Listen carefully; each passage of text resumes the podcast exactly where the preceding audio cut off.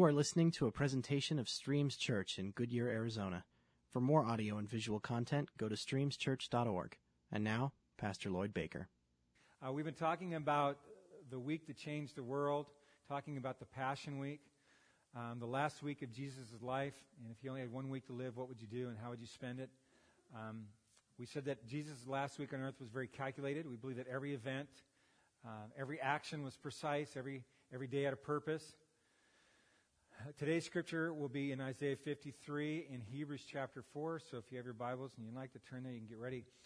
The first day we talked about was Sunday, which was Palm Sunday. Jesus rode in Jerusalem on a donkey to accolades of Hosanna. The word Hosanna means save us now, and it was a form of praise, but it was also a form of exclamation and, and prayer God, please save us. And uh, the lesson we learned that day is that there, there's a danger for all of us when we become disillusioned or, or disappointed when God uh, does not save us within the confines or the expectations of what we believe or how he, we believe He should. That many times God's definition of how He should save our life or take care of an issue or problem differs from how we think God should. And when that happens, um, we can become disillusioned or even disappointed in God. And Jesus is seeing the very people that are saying, Hosanna, Hosanna, Hosanna. A couple days later, we'll be saying, Crucify, crucify, crucify, because their definition of how God was supposed to take care of them differed from what Jesus knew, how he was going to save them spiritually. And so the Bible says literally, Jesus looked over Jerusalem and said, If you only knew what would bring you peace, if you only knew it, and he weeps because the definitions don't match. That was Sunday. On Monday, Jesus goes into the temple and clears out all the corrupt religious leaders, the money changers, um, the merchants that were in there using religion to uh, take people's monies and to abuse people. And uh, said that the children were the only ones that fully understand what was going on. Um, they saw Jesus at the end of that day begin to heal people and they began to praise him. And we said the children knew that if God was to come to earth, that he would heal and save everybody he could, that he'd be all inviting and not like the religious system restricting people from God, but inviting people into God. Tuesday was the day of argument. It was the day that the religious leaders tried to trap Jesus with questions. They tried to get him into an argument. They tried to um, take, uh, uh, you know, discredit him before the masses of people, to getting him into a showdown between them and a theological debate. We said we learned that the enemy of our souls constantly tries to distract us by diversionary tactics, getting us involved in meaningless things that are not important to life or ministry or family or friends. And we get down these rabbit trails, and when we do, it takes us away from what is pure and true and real. And on that day, when all these people are trying to trick Jesus, he looks up, he sees this poor woman widow at the altar giving her offering, everything she has to offer. And here's this one woman in her humility in her sincerity, who has more passion and love for God than anyone in the temple. And Jesus points her out. Wednesday was a day of arrangement where Judas betrayed Jesus. And if you remember, Judas was a very greedy man. In the middle of a situation, Jesus points out his greed and really rebukes him. And because of that rebuke, Judas then immediately leaves and goes and makes a decision to pray, betray Jesus to the Pharisees. We talked about this that uh, unresolved conflict in your life almost always leads to being easily offended. See, when you have things in your life that you haven't dealt with, whether it's uh, sin that's never been confessed, pains that have never been healed, something from your past that you've never dealt with, and somebody touches that nerve, you can become easily offended in that situation. Judas was greedy, very greedy. And he never dealt with that. And finally, when Jesus sort of says, you know, you're greedy, in so many terms, he, he gets upset, gets offended, and goes and takes on um, and disowns Jesus. And we need to really watch that. We need to look at it. And we need to ask a question. And perhaps it has something to do with our own life. And we need to look at that. Thursday was last week, and Pastor, Pastor Josh spoke about uh, temptations. It was a night that Jesus was tempted in his, in his earthly man to not go through with the death plan that God had to give up his life.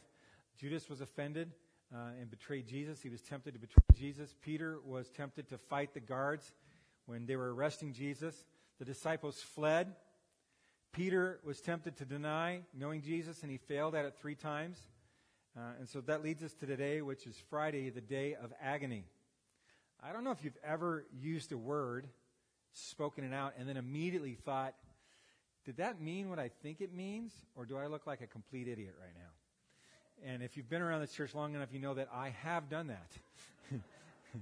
Used words that didn't mean what, and I've had to come back and tell you, no, I didn't mean that word. I actually meant this word. I spent most of my high school days in uh, the Ozark Mountains of Arkansas in the 1980s. So that's where I went to high school. And when I came back to Arizona, somebody asked me, he said, well, in high school, what did you have as your, your secondary language? I said, well, in the Ozark Mountains, English is a secondary language. so that one.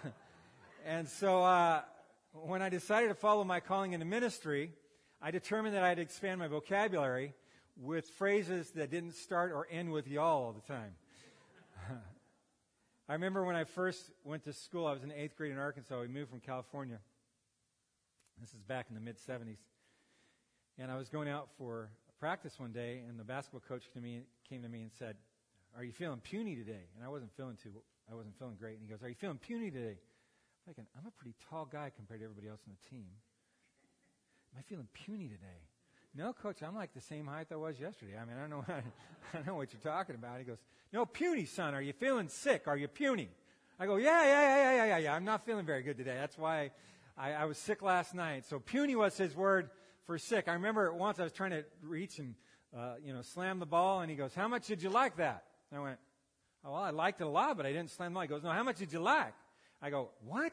He goes, how far were you from throwing it down? Did you lack? Did you lack? And I said, Oh, how much, how much did I lack getting the ball into the, yeah.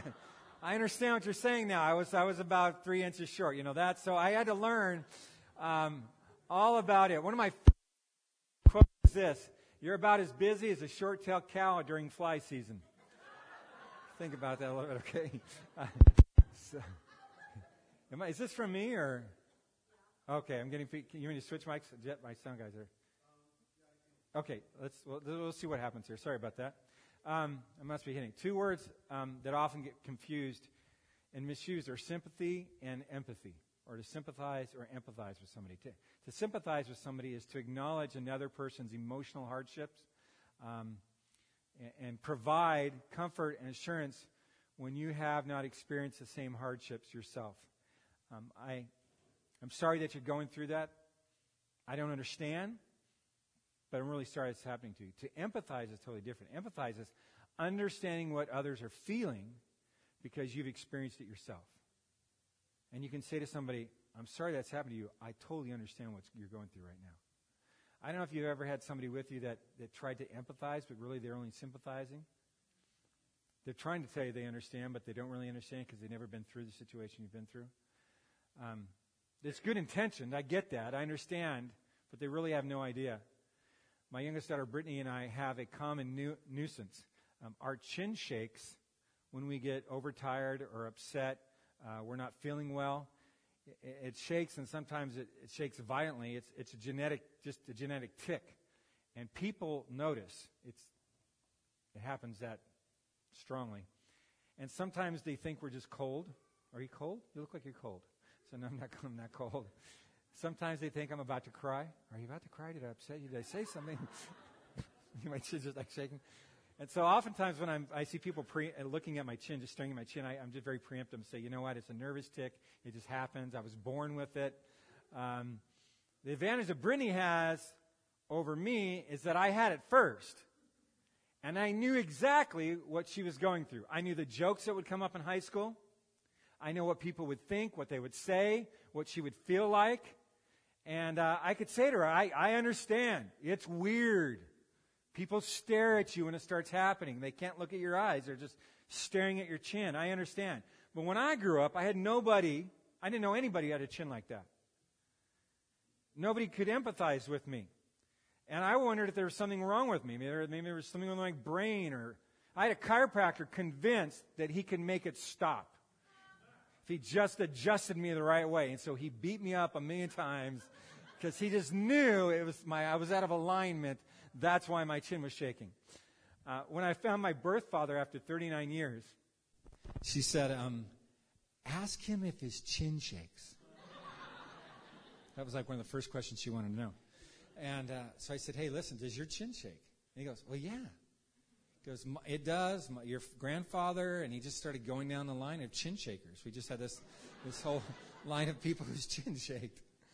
Um, I, so I asked him about other health issues and things that I might have to look forward to in my older age. And um, it, he's one of those guys. I don't know if you ever met somebody. It doesn't matter how hard it is for you; it's harder for him, or or how great your accomplishment. He, he one ups you on everything. And so, no matter what story I told, he, he of course had a much bigger story than I had, and um, any accomplishment. And there's some things that he easily surpassed. He he does have some. He has outperformed me in many ways. Um, he's had five more marriages than I have had, so I, am only on one, and I plan on staying there. Uh, he has six more illegitimate children than I have that he never supported or knows or is taken care of. Um, I'm on zero, and I, I love my babies, and I'll be there for him always. Um, he's a much different guy than I am. It's hard to empathize with someone that you don't have a whole lot of common with, or that you haven't been through the same situations. A couple of weeks ago, we talked about a young man in our congregation who got hit on a skateboard. I don't know if you remember that Kyle Page. We prayed for him. He was rushed to the hospital, had major brain issues, and um, they didn't know what was going to happen, to be honest with you. It was a real touch and go. Um, he's just really, in the last couple of days, if you've seen Facebook, just really improved tremendously. And yesterday, or two days ago, on Erica, his mother's Facebook, she wrote this. She goes, Oh my gosh, I was so distraught yesterday after a rough day with Kyle. It's absolutely amazing what 12 hours can do. A therapist came in and asked him about 50 questions. Things like place these months in chronological order, who's the president, what's your birthday, etc. And he answered every one exactly right. It's such a roller coaster ride. He's most likely being moved over to Barrows Neurological Therapy Center tomorrow. He'll be there for a couple weeks, and I'm so hopeful that my baby will come home soon. Yesterday we saw a Facebook picture, and he's thumbs up and sitting up, and and uh, two weeks ago you couldn't even recognize him. Um, I remember when I was sat down with Bill, we went there right afterwards, and I was with him for several hours. His father, Bill, said to me, "This is the worst nightmare of my life. I wouldn't even wish this on my worst enemy. And my response was this I said, I can't even imagine. It, I, it, I, I can't even imagine what you're going through. I'm so sorry. It doesn't even enter my psyche what it would be like to be a father sitting there knowing your son's life is in the balance. You can't even speak to him. But I know one who can empathize God the Father. He had to watch his son endure hours of painful suffering and then die. See, Friday was a day of agony. On Thursday night, knowing the pain and agony he would suffer, Jesus prayed, if there's any other way, let it pass. Perhaps, God, you can even dial it down a bit. But God couldn't. He absolutely couldn't.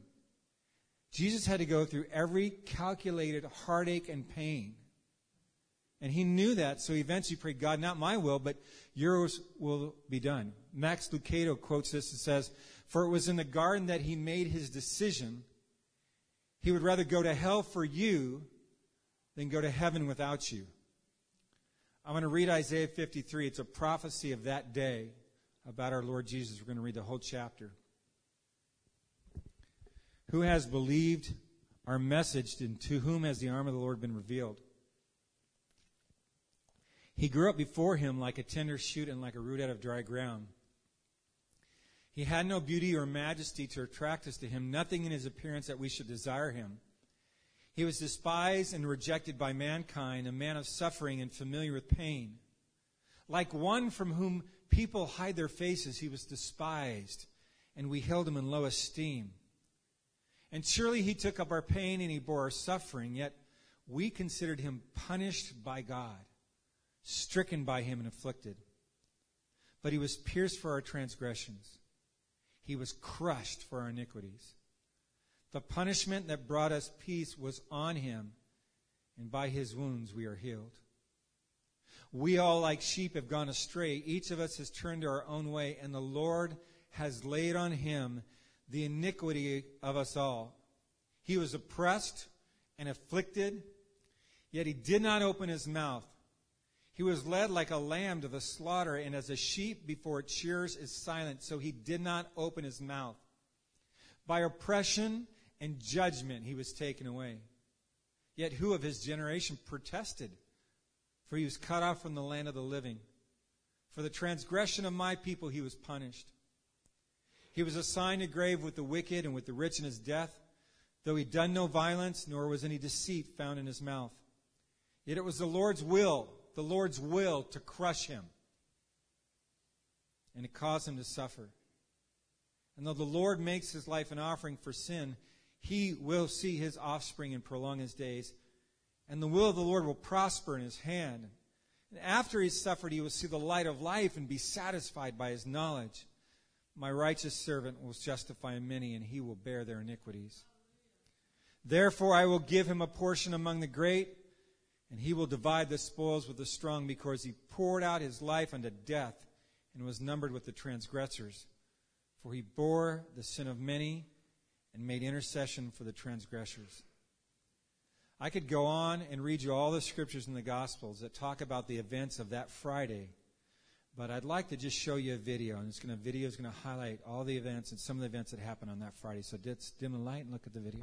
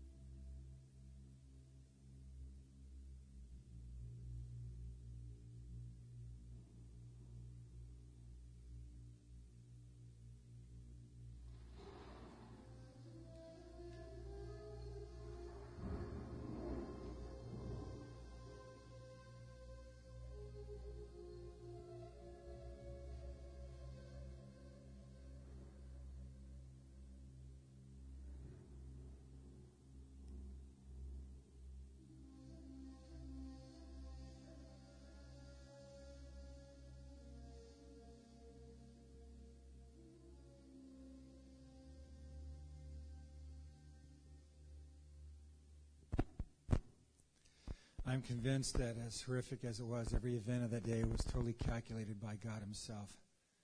Uh, some of you know the deep wound of being betrayed by a close family friend or relative.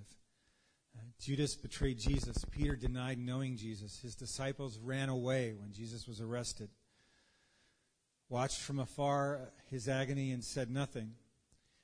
To be betrayed and victimized by those who love is one of the worst attacks, I think, ever imagined by the heart of Satan. An enemy can't hurt you as much as, as a loved one. Only a friend can hurt you like that Jesus knows what it's like to be betrayed um, by friends. If you're like me, uh, you have strong reactions to being falsely accused. We have a basketball league that plays on Thursday nights. I play a part of uh, with the guys, and uh, this last Sunday I played some guys I know really well against another team. And I made this great move and blocked a shot, totally clean shot, and the referee called a foul on me, and I started reacting. I don't know why. I just I'm like, oh, you got to be kidding me! I was, you know, man, I'm bouncing around doing this whole thing like that. No way, I can't. You know, and then my friends over there are like, oh man, he just got me in the neck, and he's walking around. And I wish I didn't react like that to when people accuse me of things I don't do, but I do. Some of you know the same thing. Um, so many people uh, are falsely accused in ways, though, that destroy families and marriages things people say about other things that aren't true.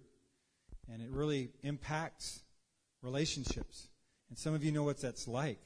People that haven't talked to you for years because of something somebody said. There are things in high school that you've been accused of. You're still, I mean, you're still holding on to hurts and burns and things that happened. And Jesus knows what it's like to be falsely accused, to be punished unjustly, to be treated unfairly. Rome would have never allowed a subjected people to kill off their own offenders. And the reason was it's a, it's a conflict of interest. So if the Jewish council brings somebody together and they're, they're passing judgment upon somebody, they were not allowed to give a death sentence because they would make things up against people that were in favor of Rome, traitors. So they would just go find out traitors. And, and so they didn't allow that. Rome didn't allow that. The only person that could pass judgment unto death was a Roman council but they could care less about religious affairs. So, in order to get Jesus put to death, the Jews came up to the Romans and said, Listen, Pilate, he claims to be the king of the Jews. This is a political thing, not a religious thing. And he's the king of the Jews, and he's going to lead a revolt, and he's going to take over Rome if you don't do something about this. And so they put it in Pilate's hands for him to judge knowing that if he could get Pilate to rule, they could have Jesus killed. And if you remember the day Pilate came back to them and said, Listen, this I find no nothing wrong with this case. And basically what he's saying is, is this is not a political issue. This is a spiritual religious issue. You take them and you judge them. And there, that was the battle going on between the Pharisees and Pilate because they're saying, hey, listen, if we can get him to sign off this, the guy will be killed. We can't kill him ourselves. And so finally, this argument went on to the place where Pilate finds says, All right, do with him what you want to do with him. I know you want him killed, kill him. But that was the issue at hand. It wasn't political issue. So Jesus was falsely accused, thrown into a ring to be killed by a people. He understands that. Six trials in nine to twelve hours, rushed to judgment. Jesus knows what it's like to be falsely accused. Jesus knows excruciating pain. The words excruciating literally means from the cross. If you say I have excruciating pain, it means I have, I have pain like from the cross. It was invented by the Persians, perfected by the Romans. Jesus was hung on the cross, even into the darkness. He knows debilitating back pain. I don't know if you've ever had back pain that just knocks you down for a week. Many people believe Jesus was whipped 39 times, but the exact number is actually not recorded anywhere in the Gospels. And because the punishment was not ex- executed by the Jews, we don't know for sure because the Jews were bound by law to only whip somebody 39 times. And, and, their form of whipping was actually less severe than the Romans. But because he was tried by a Roman court, he was whipped by the Romans. So we actually don't know the amount of time. And then they used, and I won't go into great detail because I know we have different generations in our congregation, but they used a cat of nine tails, which was a much more harmful device than any of the Jewish whips. It was, it was meant to inflict harsh pain and punishment on the person. And the idea of the Romans was to get them close to, the to death, close enough where they wouldn't die, but they almost died, so they then could hang him on the cross. He knows what that looks like, and he took those stripes on his back a Roman scourge. If you've ever suffered from migraines or headaches that are debilitating, Jesus understands. He had a thorn, a, a crowny thorn stuck into his head, the piercing feeling that you get. Um, You will never know any greater physical pain in this life than Jesus did on Good Friday. What happened to you? He understands excruciating pain. Jesus knows exhaustion, physical exhaustion beyond your own human strength. He got to the place when he's carrying the cross up the hill that his body just gave out. He couldn't do it anymore. And he had to have help. He knows what it's like to, to be pushed to the limit where your body gives up. You just can't do it anymore. He knows the pain of leaving a loved one behind. He's on the cross and he's dying in this, in this state. And his mother is watching the entire scene. And as he's dying and he's, he looks around and he sees her. His own mother watching this. He's going to leave her behind. And in that moment, in that softness, he says to John, Hey, listen, please take care of my mother when I leave. He knows what that feels like. Jesus knows what a broken heart feels like. When Jesus was thrust in the spear in the side, blood and water gushed forth. And the medical community will tell you that when blood and water gush forth from a person internally, it's because their heart has exploded. Uh, Jesus literally died of a broken heart. The weight of every sin of the world, past, present, and future, was upon him, and it crushed his very heart. Jesus knows the rejection of extending love to somebody. He's on the cross, and there's two thieves, one on each side, and they begin to talk to one another. He extends to them grace and love, and one of them accepts it, and one of them mocks him and rejects him in those last hours. He knows what it's like to extend out grace and love and then just have it totally rejected by somebody. It's painful to have kindness rejected. It's a slap in the face when you've extended yourself and tried to reach out to somebody. And Jesus understands this. He knows what it's like to be ridiculed and laughed at in your time of greatest misery. He knows what that feels like. He knows so much that he did something about it. It doesn't seem like a very good Friday. Did God really have to have him betrayed? Yes, he did. Did he really have to be ridiculed? Did he have to go through that and be put in public display and falsely accused? Absolutely, yeah, he, he did. Did he have to be whipped and beaten and have thorns forced on his head? Yes, he did. Did he have to become so exhausted that his body broke under the weight of the cross? Yes. Did he have to have his mother see him in that state, this broken and bloodied state? Mm, he did. Well, why? Actually, the Bible tells us why in Hebrews chapter 4, verses 14 through 16. Says, Therefore, since we have a great high priest who has ascended into heaven, Jesus, the Son of God, let us hold firmly to the faith we profess. For we do not have a high priest who is unable to empathize with our weaknesses but we have one who's been tempted in every way, just as we are, yet he did not sin.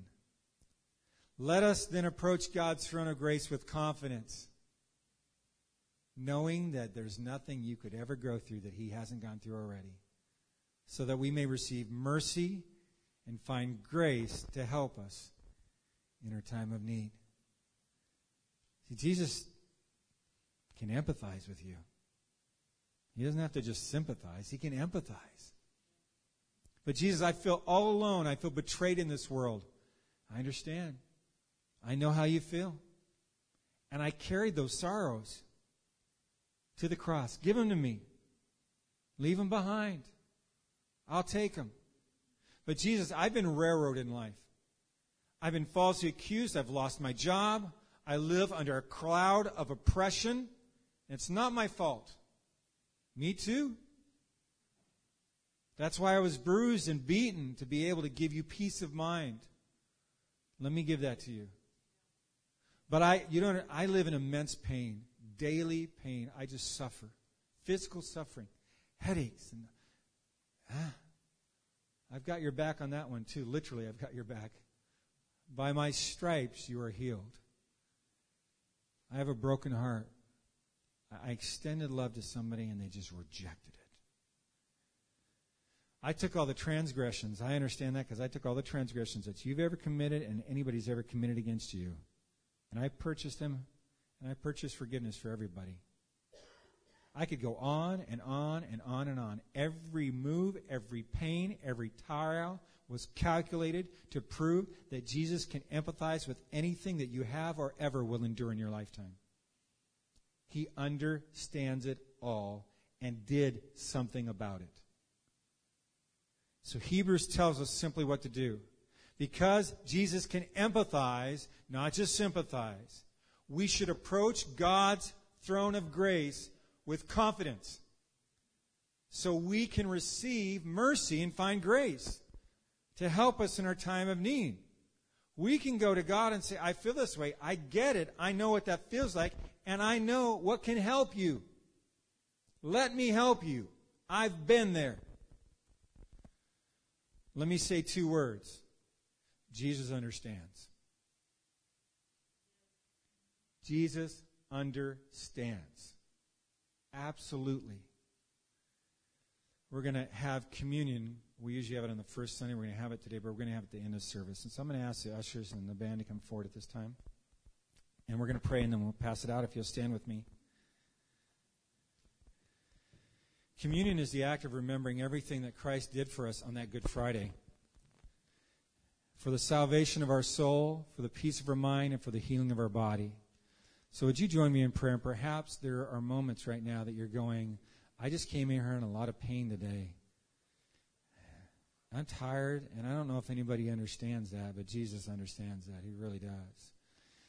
I've got broken relationships. Jesus understands that. That's what he died for, to mend relationships. So, Jesus, thank you so much that you came to this earth to give us life, to heal our bodies, um, and that you understand everything. Thank you that you went through it, everything. And you understand it all. And you can empathize with us. And so today we receive your mercy, we receive your grace. We come with confidence because we know we're going to someone who, who totally understands our situation. We come to you because you totally understand what's going on in our life. You know what that pain feels like. You know what it's like to lose a loved one. You know what that feels like, Lord. So we come to you today and ask you for grace and mercy. Heal our bodies, heal our souls, heal our minds. We receive it all your salvation. We pray that in Jesus' name. Amen. You've been listening to a message from Streams Church in Goodyear, Arizona. Email any questions to streamschurch at msn.com. The mission of Streams Church is very simple to lead people into their life calling, a relationship with Jesus Christ that is challenging, growing, and purposeful. For more information about service times, location, or events, go to streamschurch.org.